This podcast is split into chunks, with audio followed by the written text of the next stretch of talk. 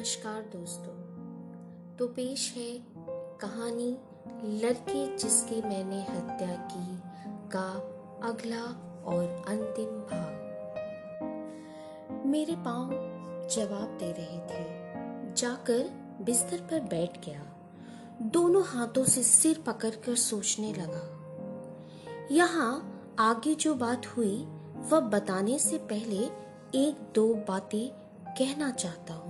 सुनिए, उस रात पाप के जाल से मेरी रक्षा करने वाली मेरी लक्ष्मी ही थी।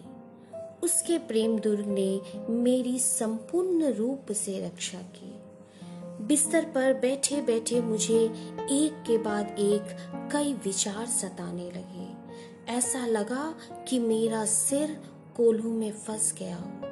लगा मेरा मन अंधकार के समुद्र में डूब गया हो। गला और मुख सूख जाने से थूक निगलने में कष्ट होने लगा।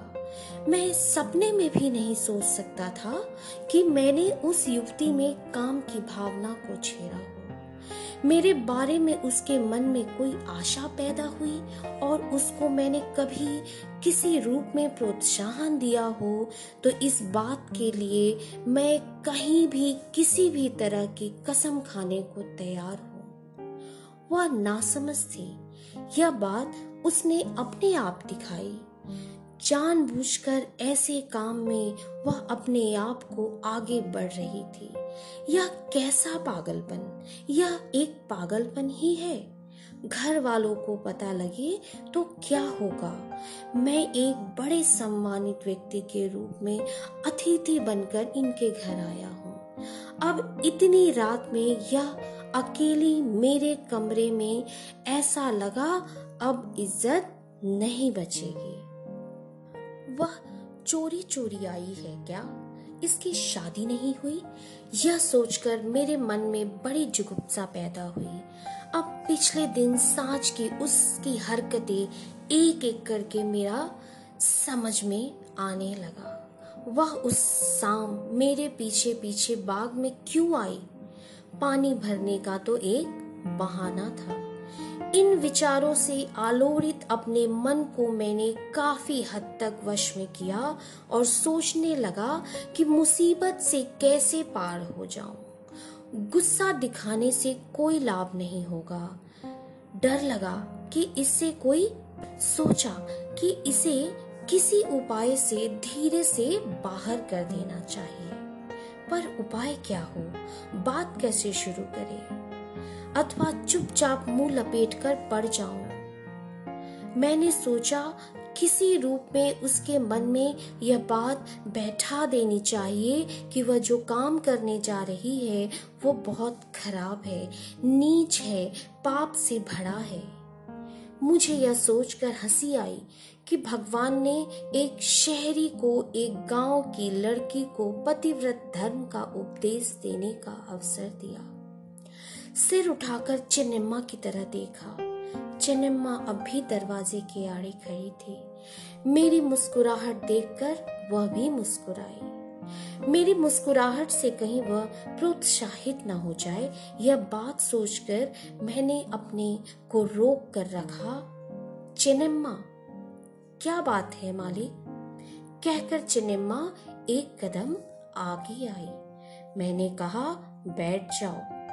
वह मेरे बिस्तर पर ही बैठ गई। मैंने जरा दूर खिसक कर एक दो बार थूक सटकते हुए फिर से कहा चेनेम्मा उसने धीरे से पूछा, क्या बात है मालिक उसका व्यवहार विपरीत होने पर भी उसके स्वर में भोलापन था। मैंने कहना शुरू कर दिया चेनेम्मा देखो, क्या तुम्हें ऐसा करना चाहिए? कैसे मालिक? इस तरह आधी रात में चोरी से? मैंने बात पूरी भी नहीं की थी कि इतने में वह बोली, चोरी से नहीं आई मेरे मालिक? तो उसके मुँह से बात ना निकली। मैंने कहा, देखो, अगर तुम्हारे घर वालों को पता चले तो उनका मान भी नहीं रहेगा और मेरा मान भी नहीं। वे कुछ भी नहीं कहेंगे, मालिक। क्या कहा? मैंने कहा, वे कुछ नहीं कहेंगे। वे कुछ कहे या ना कहे, यह मुझे पसंद नहीं। चनेम्मा मेरी शादी हो चुकी है। मैं दूसरे की पत्नी की ओर अरे मालिक, ऐसा क्यों कहते हैं? मेरी शादी नहीं हुई है। मैं बसवी हूँ। क्या? क्या? क्या कहा? मुझे बसवी बनाकर छोड़ दिया गया है मेरे मालिक। बसवी बसवी इसके माने? भगवान के नाम पर छोड़ दिया है। मैंने यह कहीं नहीं देखा था। भगवान के नाम पर बसवी छोड़ दी जाती है। मैंने यह सुना था, पर उसका अर्थ नहीं जानता था। अब मुझे शुरू का डर जाता रहा। कोतूहल बढ़ गया। लगा, बात मज़ेदार है, जाननी चाहिए। मैंने पूछा, भगवान के नाम पर छोड़ दिया है? किसने? माता पिता ने। क्यों छोड़ दिया? मालिक, आज से आठ वर्ष पहले मैं बहुत बीमार थी।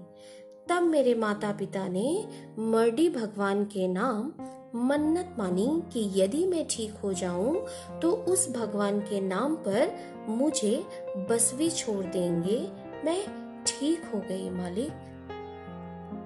तो तुम शादी नहीं करोगी? नहीं मालिक। मैंने कहा, यूँ ही रहोगी? हाँ मालिक।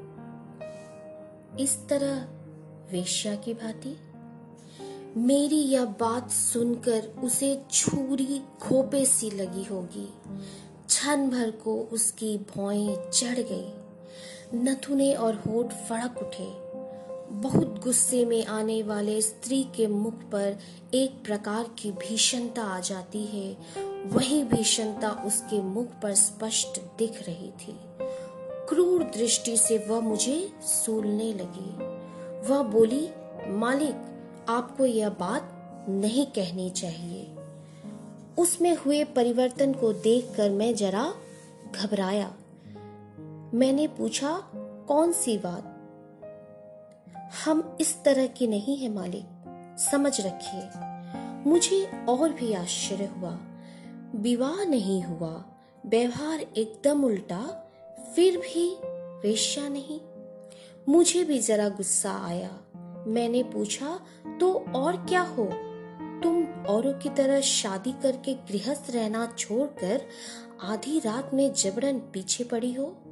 मालिक, क्या अभी तक समझ में नहीं आया कि बशवी शादी नहीं कर सकती? मैंने कहा, क्यों नहीं कर सकती? मन्नत पूरी करनी है ना मालिक? नहीं तो विवाह कर लिया तो मन्नतें पूरी नहीं हो सकती? नहीं हो सकती मालिक। एक से शादी कर ले तो आप जैसों की सेवा कैसे की जा सकती है? हमारा मान रहेगा क्या? फिर मैंने कहा, ठीक है, पर दूसरे की सेवा क्यों की जाए? यानी भगवान की मन्नत पूरी करनी है क्या? तो क्या इस तरह ही पूरी की जा सकती है भगवान के नाम पर? फिर से उसकी भौएँ चढ़ गई। वह ज़ोर से बोली, मालिक, यह बात मुँह से नहीं निकालिए, एकदम नहीं। मैं तुम्हारा पति नहीं तुम इतनी रात गए मेरे पास आई हो। यह किसका काम है? ऊपर से मुँह से कहती हो कि मैं ऐसा ना बोलूँ? हम गलत नहीं है, मालिक, हम गलत नहीं। उनको पैसे का लालच होता है, पैसे का। वे आदमी नहीं देखती। उनके साथ मन्नत वन्नत जैसी कोई चीज़ें नहीं होती। उनका तो पेशा यही होता है। और तुम लोग? हम पैसे वैसे छूते नहीं मेरे मालिक। ऐसे वैसे लोगों को पास फटकने नहीं देते। आप जैसे कोई कुलीन आए तो उनकी सेवा करके मन्नत पूरी करते हैं। हमें ऐसा मत कहिए, मेरे भगवान। तो तुम्हारी यह सेवा तुम्हारे माता पिता को पता है? क्यों नहीं? उन्होंने ही तो मन्नत मानी है, उनको पता नहीं रहेगा। ठीक है, उन्होंने तो भेज दिया, पर मैं इसे मानूँगा या नहीं, यह वे जानते हैं। किस धैर्य से उन्होंने तुम्हें मेरे पास भेजा? उस प्रश्न का तुरंत उत्तर नहीं आया। मुस्कुराते हुए गर्दन को जरा नचाकर कनखियों से देखते हुए, आप ही ने तो मेरे बारे में हमारे नौकर से पूछा था कि मैं कौन हूँ। यह उसने लजाते हुए कहा। अब मेरी समझ में आया। जब मैंने उससे पूछा था, तब उसने व्यंग से हंसकर, क्यों मालिक कहा था, मेरे मुँह से निकला, अरे मेरे भगवान हाँ चिनिम्मा मैंने पूछा था, पर यूँ ही जानकारी के लिए पूछा था, अपनी लक्ष्मी की कसम, किसी और से आशा नहीं। अरे, जाने दीजिए, मेरे मालिक, अब ऐसा क्या हो गया? इसके लिए आप कसम वसम मत खाइए। तो सुनो स्त्री के लिए मान ही प्राण है। मान खो देने वाली स्त्री का जीवन बहुत खराब होता है। तुम लोगों के पास जो भी है, जो कुछ भी है, वह मान ही है। तुम लोगों को ऐसे नहीं बेचना चाहिए। ज्ञानियों का कहना है कि मानहीन स्त्री के लिए नरक में भी स्थान नहीं है। मालिक तो शादी वाली स्त्रियों के लिए जिनके पति हैं, आपकी बात ठीक है। वे हमारी जैसी हो जाएँ तो उन्हें जाति से बाहर कर दिया जाता है। हमारे लिए तो आप जैसे कुलीनों की सेवा ही। अरे चिन्नमा तुम समझती नहीं। सुनो, भगवान के नाम पर स्त्रियाँ यदि मान खो दे तो क्या वे पसंद करेंगे? भगवान की मन्नत की है तो भगवान की सेवा करो। कौन मना करता है? वह छोड़कर इस प्रकार नहीं गवाना चाहिए। मालिक, आप जैसे कुलीन ही हमारे लिए भगवान है। आपकी सेवा ही हमारा पुण्य है। उसकी बातें सुनकर मेरे हृदय में यह उद्गार निकला, हाय भगवान, तुम्हारे नाम पर तुम्हें खुश करने का कितना अन्याय और पाप चल रहा है। कुछ देर कुछ बोला नहीं, कुछ देर सोचने में लगा रहा।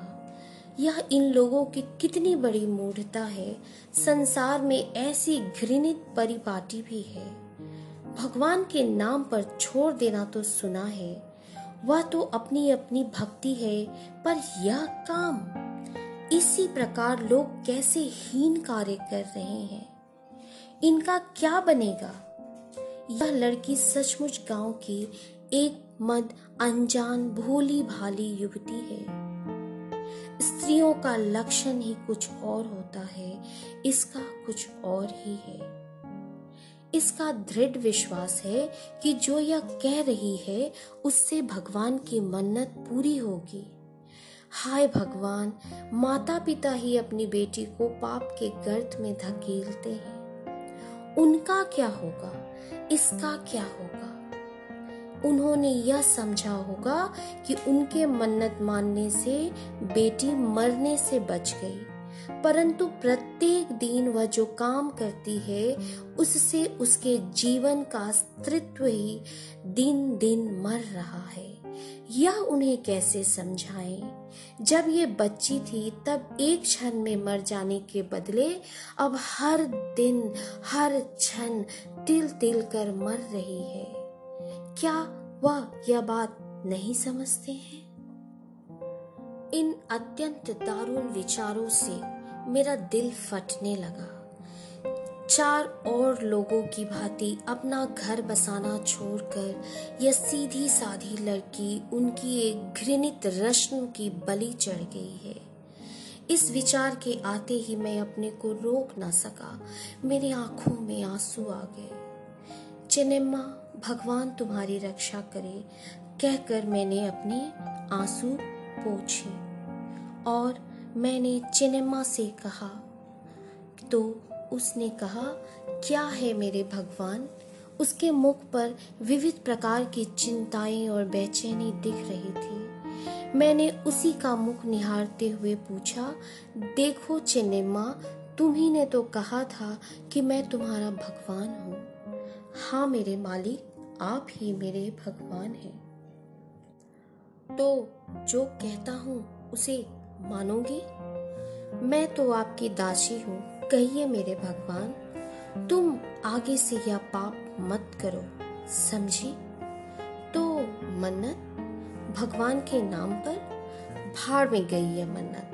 देखो तुम आज से यह समझो कि मैं तुम्हारा भगवान हूँ और तुमने इससे पहले किसी और की सेवा तो नहीं की। वह बोली, नहीं, सिर झुका लिया। देखो, इससे पहले तुमने कईयों की सेवा की है। आज अपना भगवान मानकर मेरी सेवा करने आई हो। जूठन दूसरे को परोसनी चाहिए। भगवान के लिए यह जूठन मन्नत के रूप में दी जा सकती है। चन्नमा तुम समझती नहीं कि यह बहुत बड़ा पाप है। यदि तुम यह जानती होती तो कभी यह काम नहीं करती। चिनिम्मा ने मौन होकर सब सुना। धीरे धीरे मुख मुरझाने लगा। देह भी संकुचित हो उठी। मैंने पूछा चिन्ना मेरा कहना ठीक है ना? चिनिम्मा ने मुँह ना खोला। सिर फिर से झुका लिया। मेरे देखते ही देखते आँसू की दो चमचमाती बूंदे उसके गालों पर से फिसल आई। चिन्निम्मा बहुत रोई। मैंने उसे ढांढस देते हुए कहा, देखो चिन्ना, तुम्हें देखकर ना मुझे गुस्सा है, ना घृणा। बताओ, मैं गुस्से में हूँ? बड़े दुखित स्वर में चिन्निमा बोली, नहीं मालिक तो ठीक है। तुम्हें मुझ पर कोई गुस्सा? अरे भगवान, ऐसा मत कहिए। आपको देखकर तो मेरे मालिक, मेरा मन हो रहा है कि मैं आपके चरणों में ही गिर पड़ूं। यह कहकर वह मेरे पाँव पकड़कर अपना माथा टिकाने को ही थी, पर मैंने उसे ऐसा करने से रोक दिया। उसे पकड़ता हुआ बोला, ठीक है, अब तुम मुझे छूकर कसम खाओ, अब आगे से यह काम छोड़ दोगी। वह कांपते हुए बोली, भगवान, अब आगे से यह काम नहीं करूँगी। ऐसा लगा मेरे हृदय पर से एक भार उतर गया हो। चेनिम्मा ने एक बार जम्हाई ली।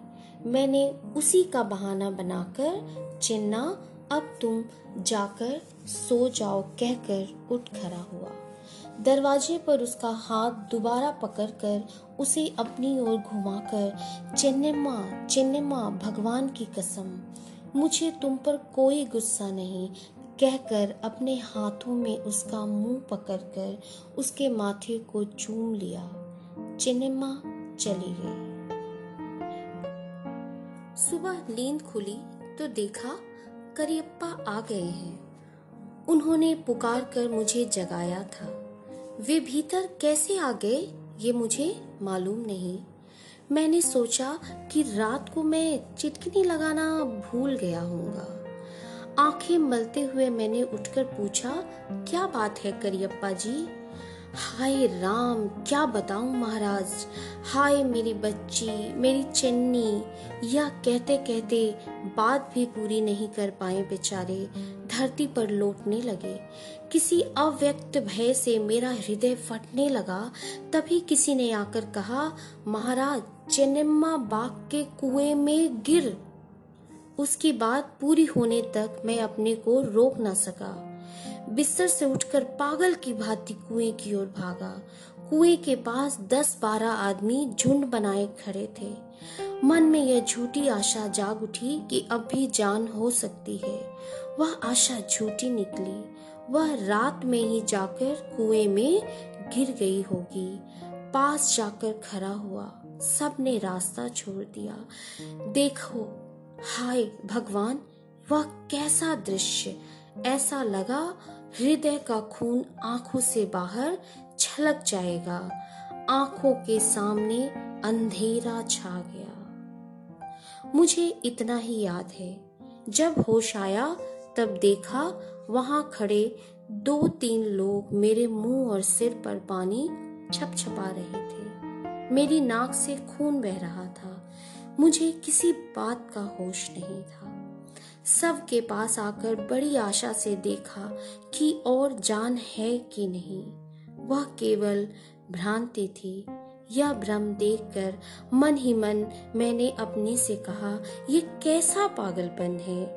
उसके देह में छिपा वह हिमकन कभी का उड़ चुका था। वह पाप या पुण्य से पड़े हो गया था। अमृत सूख चुका था बची थी केवल विष की खली। उसी दिन साँझ को मैंने वह गाँव छोड़ दिया। रास्ते भर उसी के बारे में सोच रहा था। पुलिस वालों ने अपने रिकॉर्ड में आत्महत्या दर्ज कर ली, पर वास्तव में मैंने ही उसे मार डाला। ऐसा लग रहा था कि मैं चाहे जो करूँ, यह विचार मेरा पीछा नहीं छोड़ेगा। मैंने जो कुछ उससे कहा था, उससे उसे लगा होगा कि ज़िंदा रहने से मरना ही भला है। मैंने जब उसे कमरे से भेजा, तभी उसके हृदय को मृत्यु की भावना ने घेर लिया होगा। मैंने कहा, हाय भगवान, यह तो ऐसा ही हुआ जैसे मैंने उसे अपने हाथों से ही मार डाला। एक न एक दिन भगवान के सामने मुझे इसका जवाब अवश्य देना होगा। तब क्या कहूँगा? विचारों की धारा टूट ही नहीं रही थी। कल मैं घर पहुँच जाऊँगा। यह सब कहानी बताने पर पता नहीं मेरी लक्ष्मी क्या कहेगी। लड़की जिसकी मैंने हत्या की। यह कहानी उस सुबह के प्रतीक्षा की कहानी है, जब समाज में शोषण की कोई जगह नहीं होगी। कहना होगा कि चेन्नी जैसी स्त्रियों की आत्मा को तभी शांति मिलेगी। धन्यवाद।